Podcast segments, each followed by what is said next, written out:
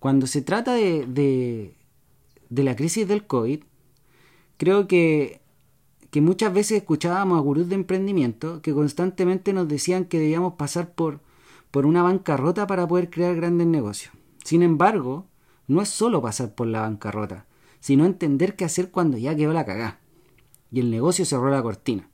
Si el hecho de estar en bancarrota y tener esa sangre emprendedora que crea negocios serial, la, lleváramos por el hecho de, de, crear un negocio, lo que sigue entonces es que deberíamos estar todos forrándonos de plata en este momento, llenos de clientes y empresas con crecimiento exponencial. La pregunta es, ¿por qué no sucede esto?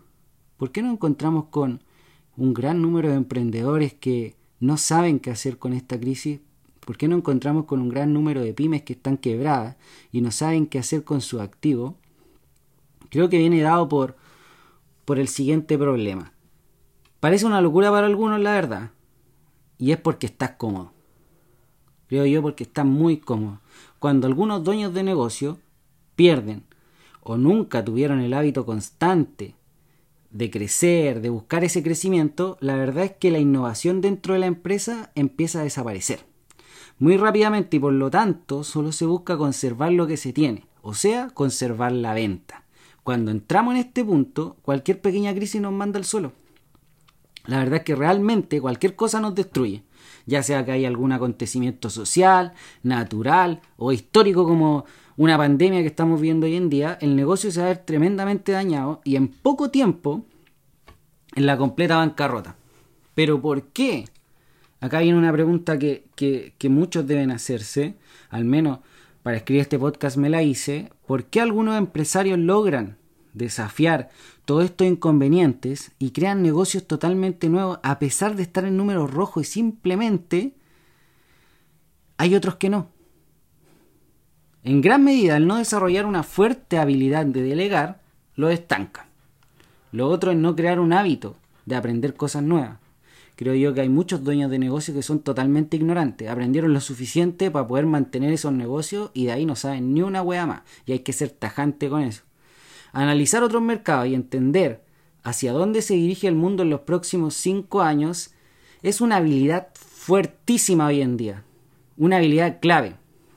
En resumen, un fuerte cáncer de falta de innovación puede atacar a la empresa por el hecho de simplemente su dueño no estar preparado, su CEO o la persona que lidera no estar preparado y no va a tener la mente para poder revertir eso y flexibilizar para a veces darle la vuelta. Yo creo, dentro de mi experiencia, que lo mejor a veces es llorar el luto del negocio quebrado y luego reinventarnos. Buscar aprender y desarrollar esa hambre en la que diferencia un empresario de un dueño de negocio autoempleado cuando estamos a merced de las condiciones variables de los mercados tarde o temprano, vamos a irnos fuera del juego. Y eso se está viendo hoy en día, o sea, realmente muchas personas están esperando que algo vuelva a la normalidad o que algo se vuelva a abrir, no sé. Pero la verdad es que no va a ser así, o sea, una recuperación rápida que te lleve de nuevo a tener los mismos números, a ver el mismo comportamiento del negocio es prácticamente imposible, no se ha visto ninguna crisis. Y de partida hay que empezar a aprender de las crisis pasadas. Ya han habido pandemia antiguamente y han habido crisis en distintas áreas, de, desde el sector inmobiliario, el sector minero, el sector pesquero, etcétera. Puedes buscar crisis por todos lados y entender cómo se han ido desafiando y reinventando esas empresas y cómo vuelven a surgir nuevos negocios y estos emprendedores seriales vuelven a desafiar a los mercados. La verdad es que yo creo que en el caso de la pandemia actual, mandó directamente al cementerio muchas empresas que probablemente antes de este acontecimiento eran muy saludables financieramente y no veían ni siquiera que hubiera alguna crisis en la cual su modelo de negocio se convirtiera de un momento a otro en algo totalmente obsoleto.